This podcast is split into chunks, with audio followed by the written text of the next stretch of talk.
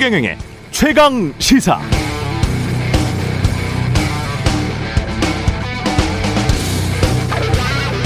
종부세를 고가주택 소유자 상위 2%에게만 물리자는 더불어민주당 부동산 특위안이 가결됐습니다. 더불어민주당 의원들이 지난 금요일 4시간이 넘는 마라톤 의원총회를 벌인 끝에 내린 결론인데요. 이대로 추진되면 종부세 납부 대상은 18만 3천 명에서 8만 9천 명으로 줄어든다고 합니다.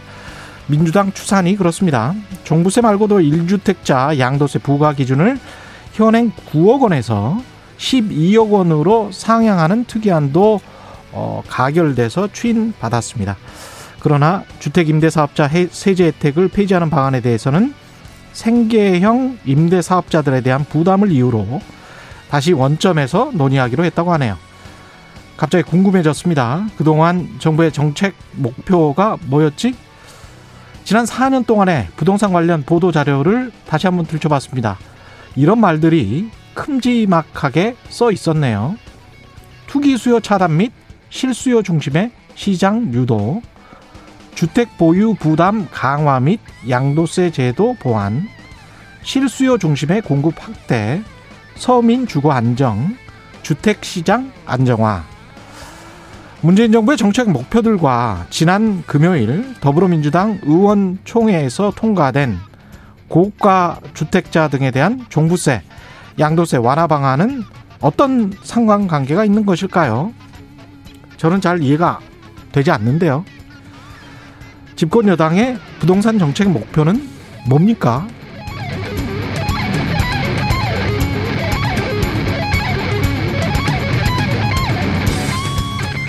네, 안녕하십니까. 6월 21일 세상에 이익이 되는 방송 최경련의 최강시사 출발합니다. 저는 KBS 최경련 기자고요.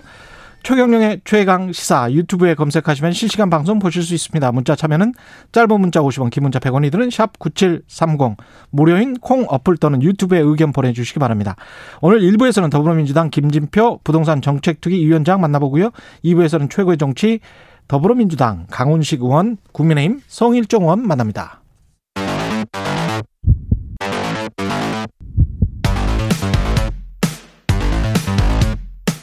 오늘 아침 가장 뜨거운 뉴스 뉴스 언박싱 네 뉴스 언박싱 시작합니다. 민동기 기자 김민아 시사평론가 나와 있습니다. 안녕하십니까? 안녕하십니까? 안녕하세요. 예 사회적 거리두기 개편안 발표됐고요. 이건 짧게 브리핑만 해주시죠. 예. 5단계에서 4단계로 간소화됐고요. 예. 수도권 같은 경우에는 전체 신규 확진자가 하루 평균 250명 미만이면 1단계, 예. 250명 이상이면 2단계, 예. 500명 이상이면 3단계, 1000명 이상이면 4단계입니다. 우리가 지금 그러면 3단계에 있네요?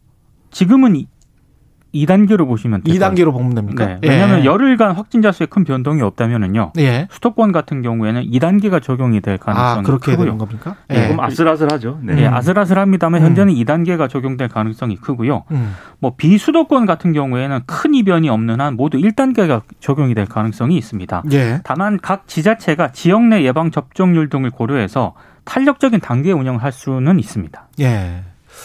자세한 내용은 3부에서 손영래 중대본 사회전략반장 예, 만나보니까요.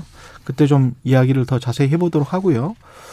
어, 윤석열 어, 전 총장 관련해서 여러 가지 소식들이 있었습니다. 지난 주말에. 예. 진원지가 음, 최강 시사였습니다. 네. 진원지가 네. 네. 거기서부터 비극이 시작됐습니다. 왜 그랬을까요? 네. 최강 시사에서 최경영 네. 진행자께서 예. 국민의힘 입당 문제를 물었는데 음. 그때 이동훈 전 대변인이 음. 국민의힘 입당을 기정사실화하는 발언을 했거든요. 예. 그 발언 이후에 윤 전 총장이 입당 여부는 민심 투어 이후에 판단할 문제다라고 메시지를 수정을 했고요. 예. 그리고 일부 언론과는 직접 본인이 통화해서 정해진 바 없다라는 입장을 밝혔는데 음. 아, 그래서 어, 윤전 총장이 이동훈 전 대변인을 아마 지난 18일 저녁에 예. 대변인이 두 명 있지 않습니까? 음. 아, 이제 같이 만났나 봐요. 그래서 윤 전 총장이 만나서 국민 앞에 더 겸허하게 하자고 격려했는데 예. 19일 오후에 이동훈 전 대변인이 건강 등의 사유로 더는 대변인직을 수행하기 어렵다는 뜻을 밝혔다고 합니다. 음. 제가 봤을 때는 아마 이 저녁 모임에서 음. 상당히 좀 의견 조율이 안 됐지 않았나 저 개인적으로 추정을 하고 있는데요. 음. 아무튼 윤 전 총장이 아쉬운 마음으로 수용했다라는 입장을 밝혔고 예. 오늘 언론들 해석을 보니까 사태가 아니라 사실상의 경질이다. 여기에 좀 방점을 두고 있습니다. 예. 그러니까 이게 1차적으로 보면은 이 KBS 라디오와 인터뷰에서 이동훈 대변인이 한 말하고 예. 한 말에 대해서 윤석열 전 총장이 직접 언론들의 연락을 하거나 연락을 받고 나서 음. 직접 그게 사실이 아니다라고 밝힌 거지 않습니까? 예. 이게 대변인 입장에서는 일종의 불신임을 당한 거거든요. 예. 그 여기에 대해서 이제 어 이게 단순한 대변인의 어떤 실수라거나 또는 음. 대변인이 뭔가 자기의 생각을 가지고 윤석열 전 총장의 말을 필터링 했다거나 이제 이런 차원이라면 그거에 대해서 다시 조율을 하고 서로의 역할을 좀 조정했으면은 될 문제 같기도 한데 이게 그런데 문제의 시작은 뭐냐면 윤석열 전 총장이 사실 지난번에 이제 국민의힘 전당 전당대회 할 때 권성동 의원이라든가 정진석 의원이라든가 국민의힘 쪽 인사들을 적극적으로 만나고 다니면서 예. 그러면서 이제 국민의힘 조기 입당설이 그래서 불거지기 시작한 거거든요. 그렇죠. 엄밀히 얘기하면 이 메시지의 혼란은 윤석열 전 총장 본인의 입장이 불명확한 것부터 시작한 것이고 음. 이 대변인이라는 사람은 그것을 어쨌든 간에 어, 지금의 상황에 맞게 조율하는 과정에서 사실은 맡아야 될 역할을 제대로 수행하지 못한 그런 부분으로 간 건데 예. 그러면 이게 사실은 내부에서의 어떤 균열이나 이런 것으로 비춰질 수밖에 없는 측면이 측 면이 분명히 있다는 것이죠. 윤석열 음. 전 총장은 그러면 자신의 어떤 어, 불명확한 입장으로부터 시작된 문제를 자신이 이제 쓰는 사람에게 뭐 책임을 전가하는 거냐 한쪽에서는 이런 얘기 나올 수도 있고 아니면 윤석열 전 총장 측에서는 이렇게 주장할 수 있죠. 윤석열 전 총장의 입장은 계속 명확했는데 국민의 음. 입장은 그렇게 가볍게 결정하지 않겠다 이런 입장이 명확했는데 음. 이동훈 대변인이 그러면 계속 어, 자기의 입장을 거기에 첨가를 해서 주장을 음. 해온 거 아니냐 그래서 이거는 사실상 사람의 용인술의 문제로 결국은 기결될 수밖에 없고 국민적인 평가의 대상이 될 수밖에 없는 사건입니다. 그 전반적으로 이제 언론이 전원 정치의 한계 이런 식으로 이제 네. 타이틀을 네. 뽑았잖아요. 근데 전원 정치라는 게 현대 민주주의 사회에서 이게 이렇게 오랫동안 지속될 수 있는 건지는 모르겠어요. 불가능하죠. 이렇게 SNS랄지 뭐 그냥 굉장히 많지 않습니까?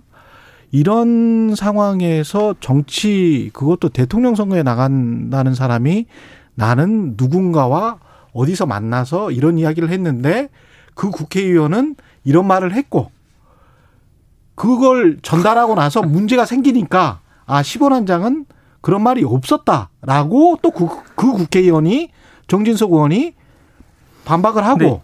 거기에 관해서 윤석열 대변인에게 물어봤잖아요, 제가. 그렇죠. 도대체 무슨 이야기를 그러면 한 거냐. 네. 모르겠다.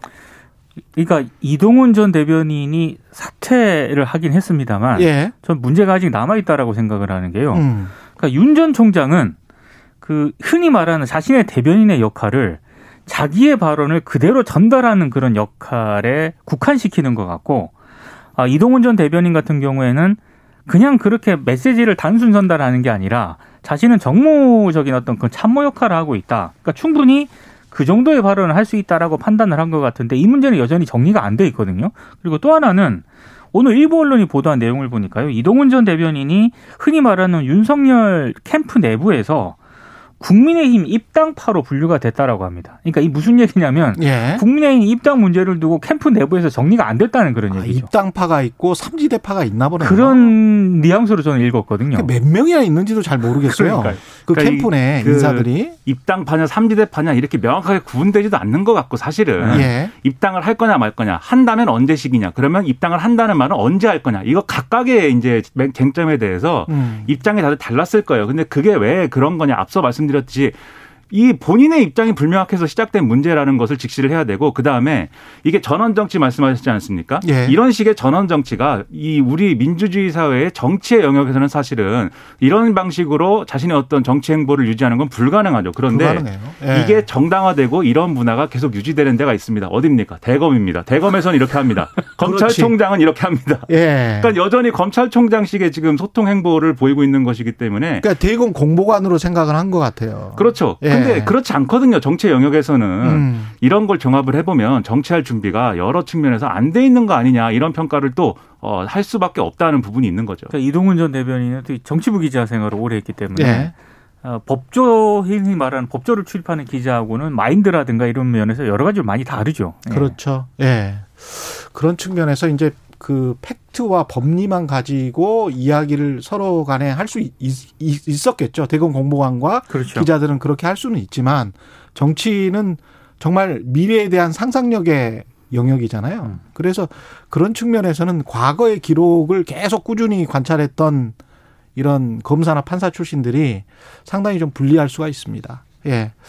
관련해서 뭐 엑스파일 이야기도 나오고 그러는데 이거는 뭐가 확정이 안 됐으니까 좀 더 추이만 지켜보도록 하죠. 네. 네. 이거는 이제 논란이 되는 게 음. 장성철 이 시사평론가 장성철 씨가 이제 직함이 공감과 논쟁 정책센터 소장인데 예. 페이스북에 이제 글을 써서 이제 보도가 많이 나온 거죠. 그래서 이른바 이제 뭐 윤석열 엑스파일 이렇게 이름이 붙어 있는 문서를 입수해서 읽어보니 이게 지금 윤석열 전 총장의 이러한 여러 가지 행보나 이런 걸 봤을 때 이게 네거티브 공세가 될 경우에는 방어가 여러모로 어려울 것 같다.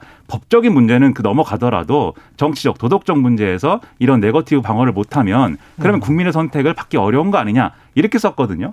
이걸 두고 이제 보도가 굉장히 많이 나오고 예, 있는데 당 대표는 또 다른 이야기 하고 있죠. 그래서 예. 요거에 대해서 사실은 이걸 어떻게 볼 거냐가 지금 각자 아, 유리한 방식으로 얘기를 다 이제 풀고 있는데 예를 음. 들면 이준석 국민의힘 대표의 경우에는 그러니까 입당해라. 음. 지금 윤석열 전 총장 캠프에서 네거티브 대응할 수 있는 그런 전문성이나 예. 이런 정치인으로서 이런 게 없으니 음. 들어와서 당의 도움을 받아서 네거티브 대응을 해야 된다. 음. 이렇게 가고 있는 거고 김재원 최고위원의 경우에는 이제 여당발 기획이다. 이 얘기에 약간 힘을 싣는 이런 주장을 했죠. 그래서 장성철 소장이 문서를 어디서 입수했는지 밝히고 예. 그리고 이것은 송영길 대표가 그동안 윤석열 엑스파일이라는 이 단어는 음. 송영길 대표가 주장을 해왔던 거기 때문에 송영길 대표도 밝혀라. 그리고 거기에 대해서 윤석열 전 총장도 해명하면 된다. 아, 그러니까 이걸 약간 프레임을 여당 쪽으로 이제 좀 미는 이런 음. 이제 시도를 하고 있는 거고 장재원 의원이나 이런 쪽도 마찬가지의 시도를 지금 하고 있는데 이렇게 되니까 사실은 이 엑스파일의 내용이나 무슨 신빙성 이거 다 떠나서 윤석열 전 총장 말고 대안이 지금 필요하다라는 얘기로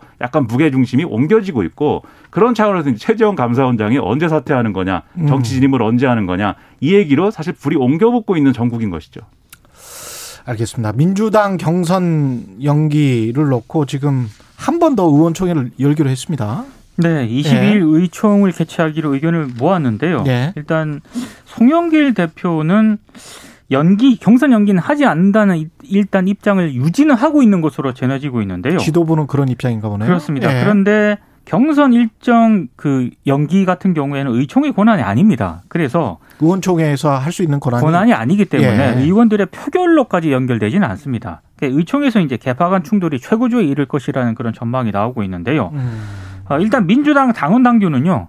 대통령 후보자 선출은 선거일 전 180일까지 하되 예. 이게 조금 해석의 여지가 있는데 상당한 사유가 있을 때에는 당무위원회 의결로 달리 정할 수 있다라고 규정을 하고 있거든요. 그 상당한 사유가 뭘까요? 근데 이제 상황은? 그러니까 당원의 어떤 절대 다수가 만약에 경선 연기를 주장하게 되면은 예. 이거는 상당한 사유가 해당이 될 수는 있는데 음. 지금은 이 절반으로 의견이 나뉜 상태이지 않습니까? 그래서 이게 과연 상당한 사유에 해당이 되냐를 두고 흔히 말하는 어 이재명계 의원들하고 예. 비이재명계 의원들하고 해석을 좀 서로 달리하고 있는 그런 상황입니다. 그러니까 이재명 지사 쪽에서는 이 상당한 음. 사유라는 게 경선을 제 시간에 정해진 일정대로 못할 정도의 어떤 다른 외부의 어떤 변수가 있어서 예. 경선을 이건 절대로 못한다 이런 상황이 상당한 사유다 이렇게 얘기하고 있는 거고 음. 이재명 지사 쪽이 아닌 다른 경선 주자들 쪽에서는 뭐 그런 것은 상당한 사유는 사실 폭을 더 넓혀서 해석할 수 있는 것이다 예를 들면 코로나19처럼 지금 예. 코로나19인 상황에서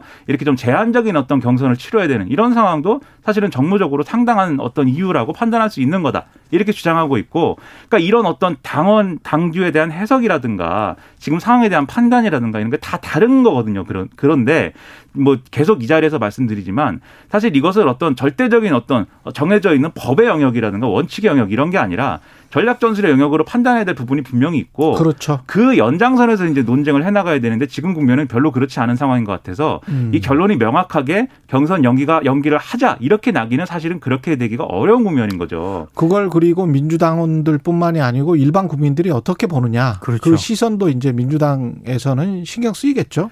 다들 예. 지금 이 뉴스에 대해서 일반 음. 국민들은 이 경선 연기를 하느냐 또는 경선을 일정대로 진행하느냐라는 거에 대해서 별로 어떤 정치적 대의를 가지고 논쟁하는 그런 국면이 아니기 때문에 예. 결국 이거 각자가 밥그릇 싸움한다 이렇게 볼 가능성이 큰 것 같거든요. 그렇죠. 그런 예. 차원에서 예. 이 논쟁을 이렇게 밖으로 다 시끄러운 소리가 나게 음. 이렇게 대놓고 하고 있고 뭐 이런 것들이 과연 바람직할 것이냐 상당한 의문이 있는 거죠. 예. 어떤 이야기들이 또 의원총회에서 나오는지 왜 그렇죠. 왜 연기를 해야 되는 된다고 생각하는지 뭐 이런 이야기들을 좀 들어보기는 해야 될 것 같습니다. 그때 또 이야기를 해보죠. 대권 도전을 추미애 전 법무부 장관도 선언했고 여러 명이 선언하고 있습니다. 23일에 추미애 전 장관은 대선 출마를 공식 선언을 하고요. 파주 헤이리에서 선언을 예. 한다고 합니다. 그리고 김두관 의원 같은 경우에는 다음 달 1일 출마 선언을 하게 되는데요. 음. 지금 뭐 추미애 전 장관하고 김두관 의원까지 포함을 하면은 지금 민주당에서는 이 대선 후보만 9명이 되, 됩니다. 예. 민주당 당원 당규에 따르면 후보자가 7명 이상일 경우에는 6명으로 줄이는 컷오프를 실시하도록 되어 있거든요. 예. 3명 그러니까 정도 지금 기준으로 3명은 탈락한다는 그런 얘기인데 음. 이렇게 되면은 뭐 컷오프 결선 투표를 염두에 둔 후보들 간의 합정 연행도 좀 예상이 되고 있습니다.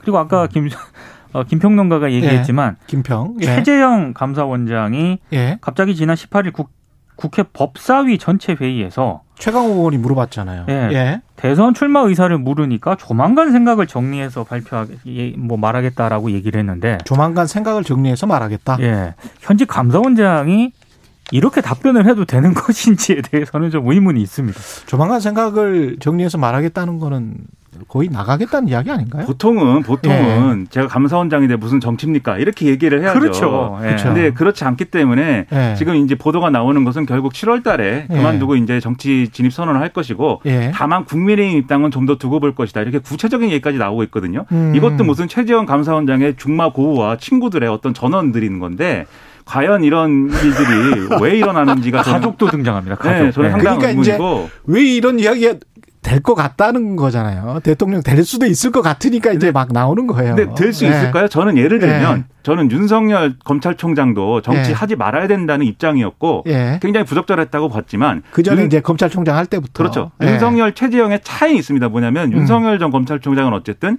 현직일 때도 대권 주자라고 뭐 여론조사에 굉장히 뭐 지지율이 높게 나오고 막 이랬어요. 예. 그런 맥락이 하나가 최소한 있었습니다. 예. 근데 최재형 감사원장은 그것도 아니지 않습니까? 예. 지금 뭐 국민 다수가 저 사람이 대권 주자가 대, 권 주자가 될 수 있어 이렇게 인식하는 게 아니지 않습니까? 어. 그러면 무엇 때문에 왜 감사원장을 예를 들면 음. 음. 이 정권의 어떤 감사에 대한 입장이나 이런 것들이 너무 부당해서 내가 더 이상 감사원장직을 수행을 못하겠다. 이건 이해할 수 있는데 음. 그러니까 난 대선에 나가야겠다. 이게 왜 얘기가 되는지 음. 그걸 해명할 수 있을지 설명할 수 있을지 상당한 의문을 갖고 있습니다. 하, 내가 나서야 세상이 바뀐다 이렇게 생각하시는 분들이 꽤 많은가 봅니다. 아니, 감사원은 독립기관이지 않습니까? 예. 근데 그 최고 수장이 지금 대선 얘기와 이런, 관련해서 이런 경우는 처음 있었던 처음입니다. 것 같아요. 이건 제가 예. 말이 안 됩니다. 뭐 예. 정확하게 얘기하면 사실 이회창 총리의 사례가 있긴 한데 그것도 총리를 거치고 이제 한 것이기 과거에 때문에 과거에 감사원장을 했을 뿐이죠. 그렇죠, 그렇죠. 그렇죠. 예. 그런 사례이기 때문에 현직 예. 감사원장이 이렇게 그만두고 바로 정치에 직행하는 사례는 사실 없는 거죠.